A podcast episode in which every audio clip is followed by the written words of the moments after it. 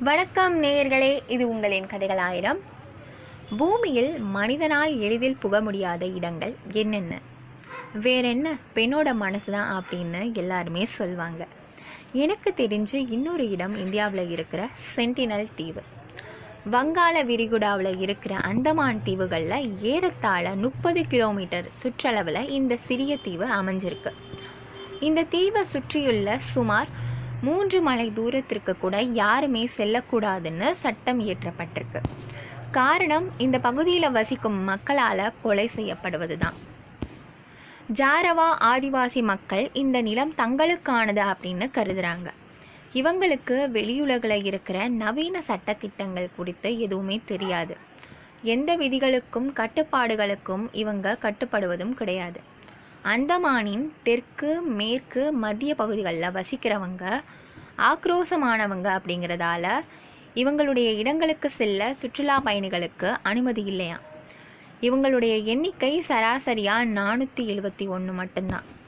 கடந்த நூற்றாண்டுகளில் அந்தமான் நிலப்பரப்பை ஆக்கிரமித்த ஆங்கிலேயர்கள் தங்களுடைய தேவைக்காக இந்த மக்களை அடிபணிய வைக்க முயன்றிருக்காங்க. ஆனால் எதற்குமே அஞ்சாத ஜாரவா இன மக்கள் கட்டுப்பாடின்றி செயல்பட்டதால ஆங்கிலேயர்களால் வெகுவாக கொல்லப்பட்டனரா. இந்த தீவில் வசிக்கும் மக்களின் பேச்சு மொழி அருகில் இருக்கிற தீவு மக்களுக்கே புரிகிறது இல்லையா ஆப்பிரிக்காவில் காணப்படுற ஆதிவாசிகள் போல தோற்றம் கொண்ட இவங்களுடைய உண்மையான தோற்றம்தான் இது. எங்கிருந்து வந்தாங்க இவங்களுடைய அன்றாட வேலைதான் என்ன அப்படின்னு யாருக்குமே தெரியாதான். இந்த கற்கால மனிதர்கள் தீவில வேட்டையாடி மட்டும்தான் உயிர் வாழ்ந்து வர்றாங்க. ஏதேனும் உதவி செய்யலாம் அப்படின்னு நெருங்கி போனால் அதுக்கப்புறமா உங்கள் குடும்பத்திற்கு நிதி உதவி அளிக்க வேண்டி வரும்.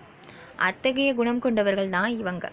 அந்தமானுக்கு உட்பட்ட தீவுகள் குறித்தும் அங்கு வசிக்கும் ஆதி மனிதர்கள் குறித்தும் தஞ்சை கல்வெட்டில் நக்காவரம் அப்படின்னு குறிப்பிடப்பட்டிருக்கு. நக்காவரம் அப்படின்னா நிர்வாணம்னு பொருள். அந்தமான் பகுதியில் முன்பு வாழ்ந்து வந்த ஆதிவாசிகள் குறித்தும் தற்போது இந்த தீவில் வசிக்கிற ஜாரவா இன மக்களை குறித்தும் அன்னைக்கே தஞ்சை கல்வெட்டில் குறிப்பிடப்பட்டிருக்கிறது. வியப்பை தான் தருது. கிபி பதினோராம் நூற்றாண்டில் இந்த தீவுல இந்த தீவு முழுவதுமே சோழ பேரரசின் ஆட்சிக்குள்ள கொண்டு வரப்பட்டதாக கதைகள் உண்டு.